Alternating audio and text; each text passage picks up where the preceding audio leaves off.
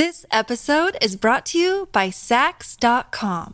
At Saks.com, it's easy to find your new vibe. Dive into the Western trend with gold cowboy boots from Staud, or go full 90s throwback with platforms from Prada. You can shop for everything on your agenda, whether it's a breezy Zimmermann dress for a garden party or a bright Chloe blazer for brunch. Find inspiration for your new vibe every day at Saks.com. Welcome to the New Books Network. Hello, everyone. I am your New Books Network and African American Studies host, Mikkel Carter. And today we have Dr. Jonathan Fenderson with us to discuss his book, Building the Black Arts Movement. Thanks for speaking with us today, Dr. Fenderson. Uh, thank you for having me. It's a pleasure. I appreciate it. Thanks. And so, before we take a deep dive into your book, can you tell the audience a little bit about yourself and what led you to your research? Yeah, so I'm I'm a California kid. Um, I'm from Los Angeles, to be more precise, and uh, I kind of grew up in a a really big family, tight knit family. Um, and it just so happens to be a lot of my family is like kind of educators or working in education. Um, and so I've always kind of grown up in an intellectual environment. Um, and but anyway, so I grew up in California. I was kind of running around with no direction, and I was lucky enough to take a Black Studies class one time at California State University, Dominguez Hills, and that kind of got me on my course, gave me some direction in life. Um, and after that, I kind of stuck with Black Studies for you know for all of my degrees, and um, eventually led me to Cornell University, where I um, spent a lot of time in a room that was actually named after Hoyt Fuller. It was kind of the heart and soul of our intellectual community at the Africana Studies and Research Center at Cornell. And I, you know, when I was there, I had heard of him before, but I hadn't really seen much writing on him. So I was like, maybe I should think about doing some work on this guy. And um, everyone there was like, yeah, that's a really good idea. Um, he was kind of like one of those people who a lot of people knew his name and knew who he was, but nobody had really sat down to like kind of study his influence. So that's kind of what led me to it is kind of a long road from California to upstate New York and then ultimately to UMass where I did my dissertation um, in the W.E.B. Du Bois department and was actually fortunate enough to study with a lot of folks who, who knew him personally. Um, so yeah, that's kind of my background and what led me to the project. Wow, yeah, that definitely worked out. um, and so in your book, you argue um, that Fuller was not only responsible for designing and framing the Black arts movement, but he pretty much oversaw its construction. And so, could you kind of talk to us about why we haven't really heard of um, Fuller before or people haven't written about him? Definitely. I mean, Fuller was like one of, of several um, important players who they're all talking to each other, exchanging ideas, and really trying to think through the ways that art could be used to a kind of political um, for a political agenda. And so, um, you know, he's he's in conversation with people like Harold Cruse and Amiri Baraka, um, James Baldwin, all these different people who are thinking about this intersection between um, black arts and black politics. And so you know um, he's he's one of those key key key, key people at the table. Um, i think there's a few reasons why most of us don't know about him. I mean for a long time the only thing scholars really uh, remembered him for was his essay uh, toward a black aesthetic which has been kind of canonized in all the major african american literary and literary theory um, anthologies. But during the maybe I'd say the uh, late 80s and 90s, there was a kind of concerted effort to turn away from the Black Arts movement and to kind of um, kind of see they it was a people framed the Black Arts movement as being like passe or like uh, unsophisticated or like a movement that lacked rigor. Um, so even some people saw it as backwards or unworthy of study. And this is the same moment that kind of gave birth to you know, Barbara Christian talks about in the race for theory, where a lot of Black intellectuals are really turning to kind of high theory, European theory to kind of talk about Black um, Black writing, Black arts. but also it's the it's the point where there's a emergence of like a professional African American criticism and a professional class of African American critics. And so Fuller kind of gets written off during that time period. Um, and so he's like, as one of the many players in the Black arts movement, he becomes kind of marginalized completely.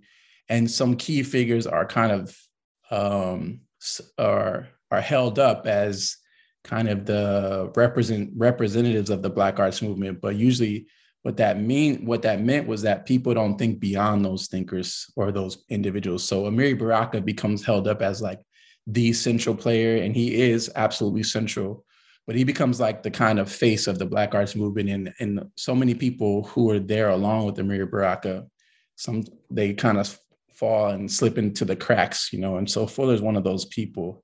But the other thing about it too is that Hoyt Fuller was somebody who was really comfortable in the margins he was somebody who never sought out the spotlight. He never wanted a lot of attention. He kind of um, thrived by uh, creating spaces for other people to, um, you know, be recognized or to have space to create. And so part of it is also too about how he moved in the world and how he, what his role, what he saw his role as. He was more of a stage builder he was not the kind, not a performer for uh, after that. He was more the person who wants to put the stage together for people to perform.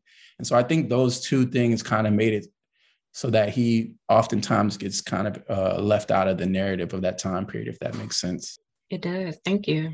And so, for listeners who may not be familiar with the Black Arts Movement, could you briefly tell us about the movement and the political terrain of the 60s? Absolutely. So, the Black Arts Movement was this real created explosion that took place in the 1960s and 70s. It was um, a time period where you had tremendous outpouring of poetry, of plays, of theater, of uh, music. And it's tied to this idea of this growing kind of popularity of a notion or ideas of self determination and um, self-definition on the part of African Americans It's really tied to, to be frank, to Black nationalism in a lot of ways. And so it's this moment where there's all of this kind of artistic creativity that's also really trying to think through politics, right? Um, and you know, all social movements, political movements, they have a kind of artistic production or creativity as part of them whether it's uh, chants, whether, I mean, protest chants or, you know, whether it's signs that people bring to rallies, there's always an art element to all social movements. And so Black arts was really tied to Black power. In fact, Larry Neal is oftentimes quoted as uh, for saying, you know, that the Black arts was the spiritual and aesthetic sister of the Black power movement. So it's just this moment in the 1960s and 70s where Black art becomes like a real important part of a, a, larger political conversation. And Hoyt Fuller is one of the people who helps foster that conversation through the Negro Digest Black World magazine. For sure. I really appreciate it. Um, I really appreciate your answer, um, especially the, um, the role with the Black arts movement and also um, Black power. And so my next question is, um, well, not really a question, question and statement more so, but one thing that you did was kind of look at the Black arts movement through more of an intellectual lens compared to one that was solely just artistic or cultural lens. And so I wanted to see if, like, could you talk to us a little bit about that method? Absolutely. I mean, I think one of the things that oftentimes people fail to kind of think about when they think about the Black arts movement is that it was very much rooted in political ideology. People were trying to work at this intersection between art and politics. And so they're all thinking about political political ideologies and political practice as they create. And so one of the things I really wanted to do was to not just look at the artwork, but really look at how people are thinking about the world beyond the art, right? And the way that the art actually helps to foster broader conversations about the world. Um, another thing, reason why I, I took this approach was because the majority of this of the writing that um, about the Black Arts Movement actually comes from um, scholars who are interested in literary text. And while poetry and plays, and to a lesser degree, novels were central to the Black Arts Movement, there's a way that we can read any text um, and our kind of analysis of text becomes about our ability to read them versus what's happening in the text. And so I wanted to kind of shift away from that to say, all right, all these people are thinking about politics as they think about aesthetic questions. And so why are they so driven by this kind of uh, point of, of um, convergence between the two? And, you know, if we think through the politics, how might that help us think about the moment differently? And so that's kind of what I was trying to do. Um, there's no way to talk about the Black arts movement without talking about uh, Black nationalism, but also an emergent discourse around uh, gender and feminism. And so I kind of felt like, if what if I kind of centered those and then worked my way out? So that's kind of what I was trying to do. Thank you. And so we have Ebony Magazine and mm-hmm. Jet Magazine. Um, they're also owned by Johnson Publishing Company and they were pretty much viewed by many people as like the magazines for the black bourgeoisie mm-hmm. and so how was the negro, negro digest or the black world like what i guess role did it play or how is it distinct from these two magazines? Yeah this is a really good question and it's one that i sometimes feel like i didn't um, do the best job at actually dealing with in the text. But one way to think about Johnson Publications is to think about the magazines as being, at least early on, that they were on a kind of political spectrum, right? That even Johnson Publications had a political spectrum of, uh, you know, of the most left publications, the more center publications, and then the more conservative publications, right?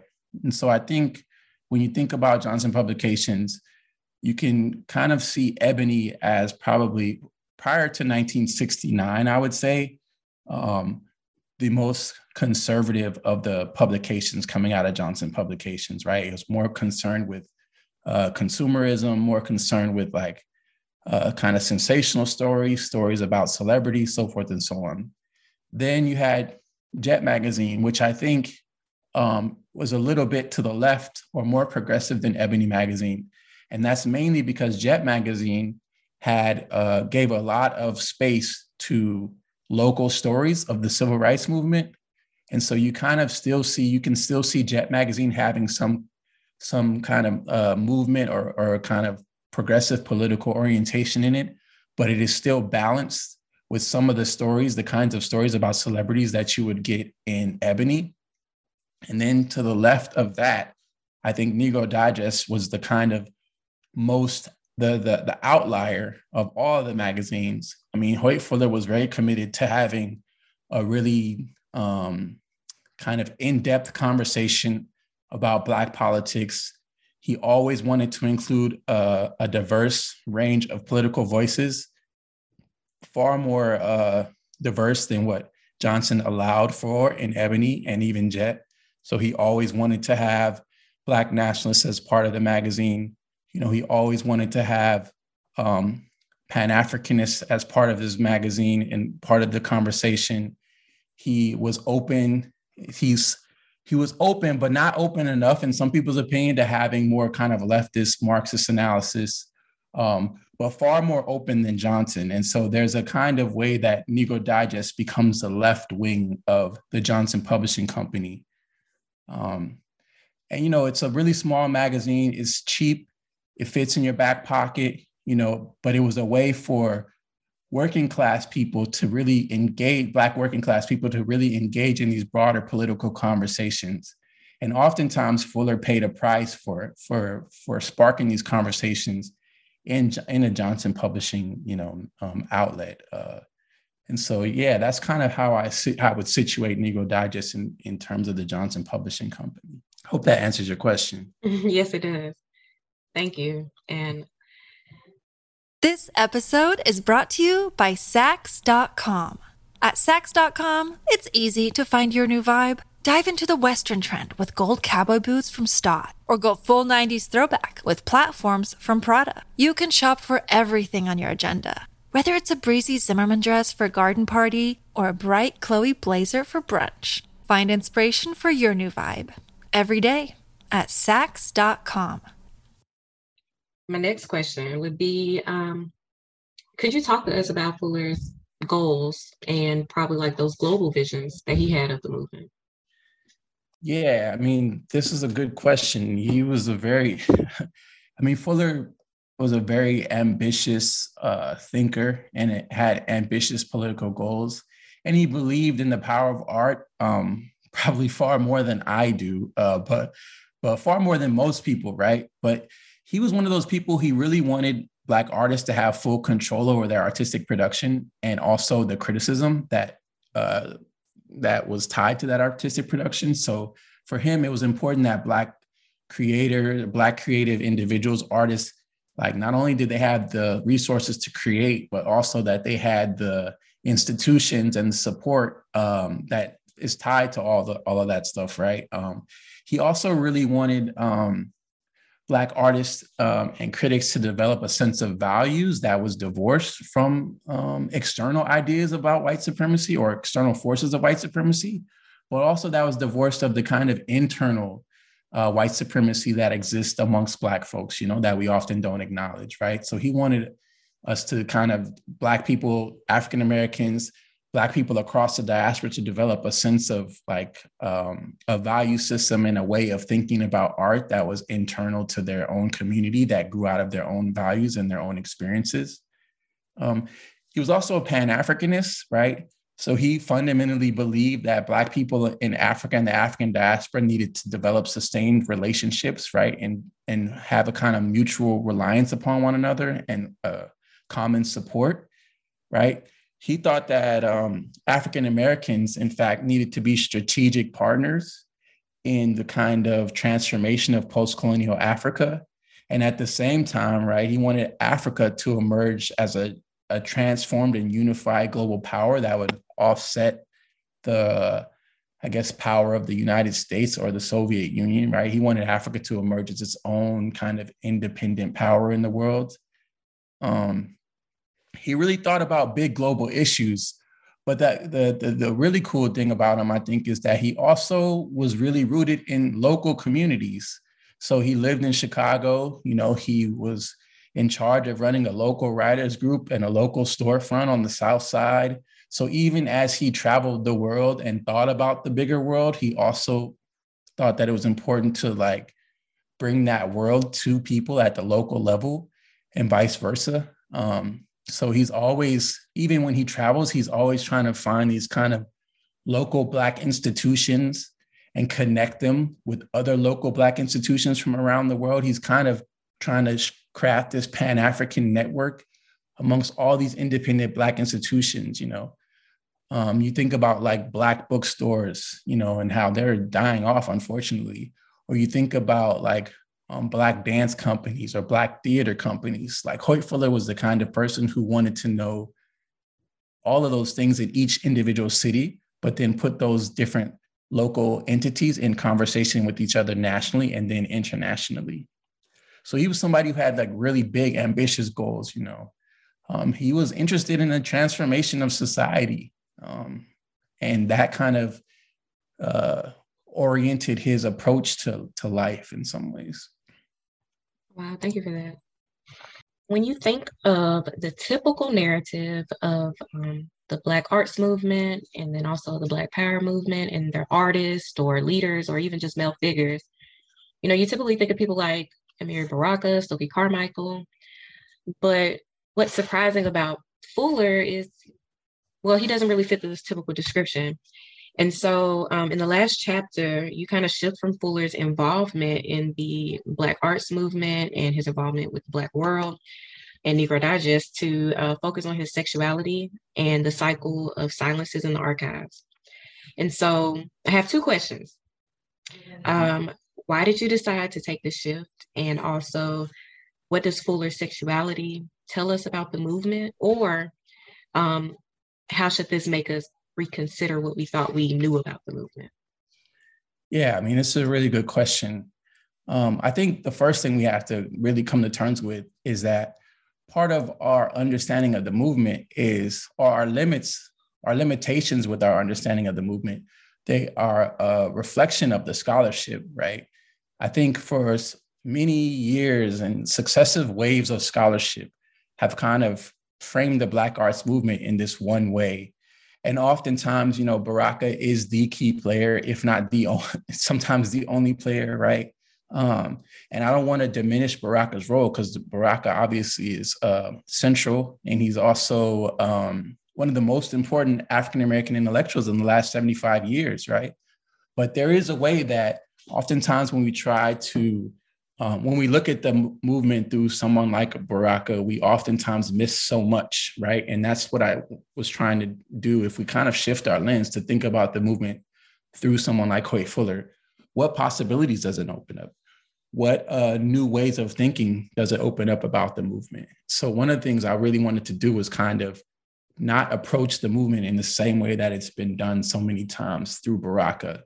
Um, although he's absolutely important and it's essential.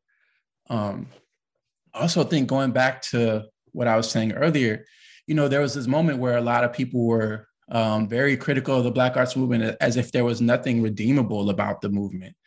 And um, what that resulted in was people not asking new questions about the movement. And so Hoyt Fuller, as a kind of prism to think about the movement, gives us that opportunity to do it.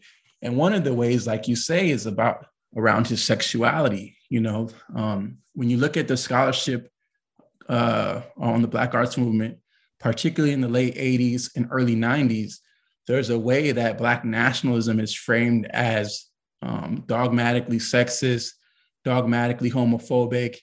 And what it results in is this idea that there are no women at the table contesting ideas of, you know, of uh, sexism and no men at the table contesting ideas of sexism, but also it results in this idea that in nationalist spaces, there are no queer folks, right? Queer Black folks. And so Hoyt Fuller actually allows us to kind of trouble all of those ideas, right? Um, and we should be clear, you know, I, I, it's important to talk about, I thought it was important to talk about his sexuality for that reason, but we should also be clear that our ideas of sexuality have changed so much since that time. And part of reckon, uh, reckoning with his story is also reckoning with the distance that we've traveled since uh, the 1970s, right? And so that's part of what I wanted to do with that last chapter was to really get us to wrestle with that, but also to kind of, um, I wanted us to get rid of, or I wanted us to think about this moment without creating boogeymen, right? I wanted us to think about the folks in this story, Hoyt Fuller, Baraka, and so many other people as just regular people who have their shortcomings, have their strengths. But the incredible thing about them is that they came together and they wanted to kind of rethink the world and radically transform the world that they lived in. And yes, they came up short oftentimes, right? But it's okay like that's that's the that's kind of the nature of being human right um and so yeah Hoyt Fuller's sexuality became a, a piece of the story for me, a, a, vital piece of the story for several reasons. I mean, I think another thing was that um, most people who had heard of him, um, if the, most people who knew him knew about his sexuality, they knew he was a man who slept with other men, right? Um, it was kind of like uh, what people might refer to as an open secret amongst people in the movement, right? But then there's this kind of way that as I started to write about him, most people didn't know that. Most people who weren't involved in the movement, people who just studied it, had no idea about his sexuality.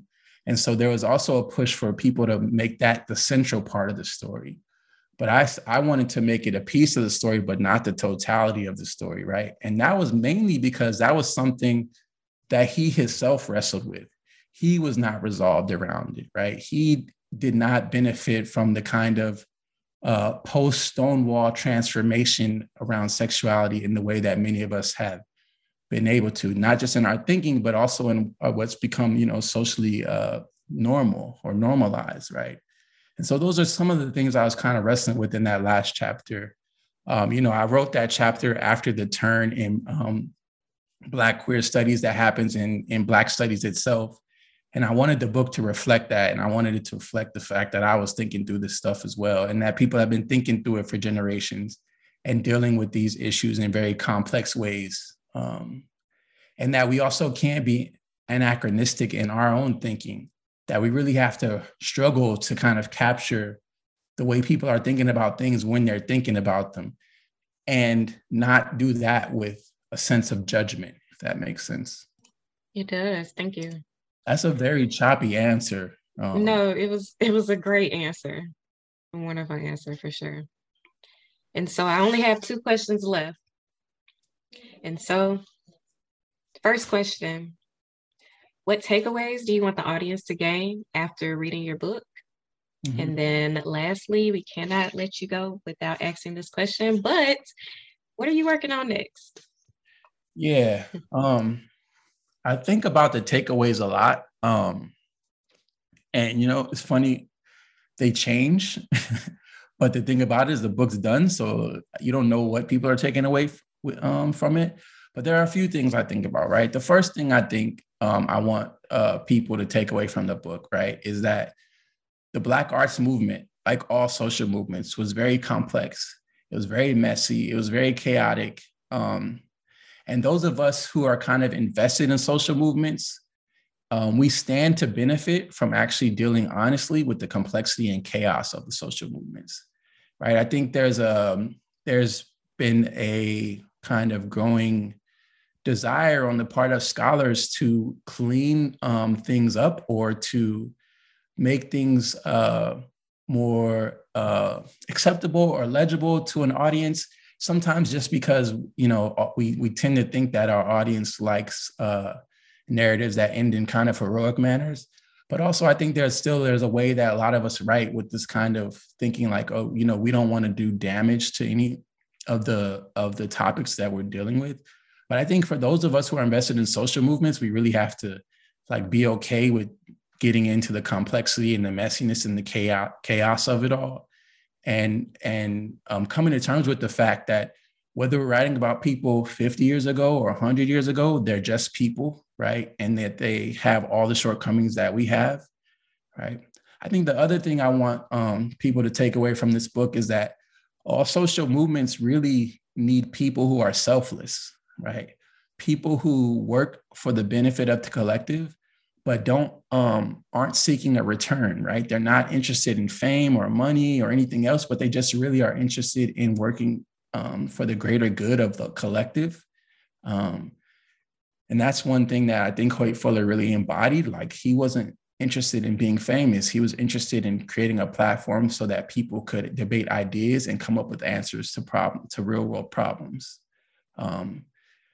And I think the another thing that I really hope people take away from the book is um, for for us uh, for African American studies in particular, but for um, people in general to really start to think about class. I mean, I think class remains an incredibly powerful uh, force that shapes Black life. And there's no, and you know, we are we're not going to kind of make advances in uh, Black life by just ignoring it or downplaying it, or like willfully wishing it away or seeing it as a kind of dishonest uh, means of distracting us from issues of race or gender or sexuality. But we actually have to think through class, and class is a very complex thing. Um, it's been complex. It's it's just a complex thing in Black life, but it's it's it's central. Um, and so those are some of the things I wanted I want people to take away from the book. I mean, I also hope that people um, this book kind of challenges people's ideas about Black nationalism I think Black nationalism, you know, with all of its uh, strengths and limitations, it's been an incredibly uh, productive kind of um, soil. So many things, ideas have grown out of it, but it, uh, you know, we have to look at it squarely and also reckon, uh, kind of wrestle with its limitations. But I think there's a way that Black nationalism gets dismissed as if it's not a really powerful and um, popular ideology amongst African Americans. Um, of course, it has its limitations, but it's it's still in Black communities. Every Black community you go to, you can find Black nationalist organizations, institutions, so forth and so on. And there's a reason for that. Um, so that's another thing I want people to kind of think about and think through. Um, I don't know. There's probably some others, but yeah, at the top, those are the that's them. Got you. Well, thank you. And also, so last question: What are you working on next? Yeah, this is a good question. So I've been um, for a long time. I have been working and writing, doing research, and toying with this book on um, the contemporary state of Black studies, African American studies, or Africana studies. You know, um, and that that book has been in the works for a long time. I've done a lot of research, interviews, so forth and so on, but it's been kind of slowed down um, by the pandemic. You know, I'm an archive rat. I really work through the archive. I like being in the archive and finding stuff in the archives, but that, you know, it's kind of hard with some of the travel restrictions. And so that's something I'm still working on. I'm still uh, really excited about it. But I've also more recently picked up um, I've been toying with this new book idea, which is kind of about Black music, public housing, and ideas of crime. Um, and that book has been a little bit easier to make progress on. Uh, a lot of the sources, obviously, because it's music, they're digitized. And so that's something that I'm also working on. Um, I think it'll, I mean, it's connected to, you know, Black music post 1970s. So we'll see what happens with it. Um, I'm, I'm excited about it, but we'll see. For sure. Well, yeah, I'm looking forward to it. And thanks again. So thank you so much, um, Dr. Fenderson, for discussing your book with us, um, Building the Black Arts Movement, Hoyt Fuller, The Cultural Politics of the 1960s. Thank you. Thank you for having me. I appreciate it.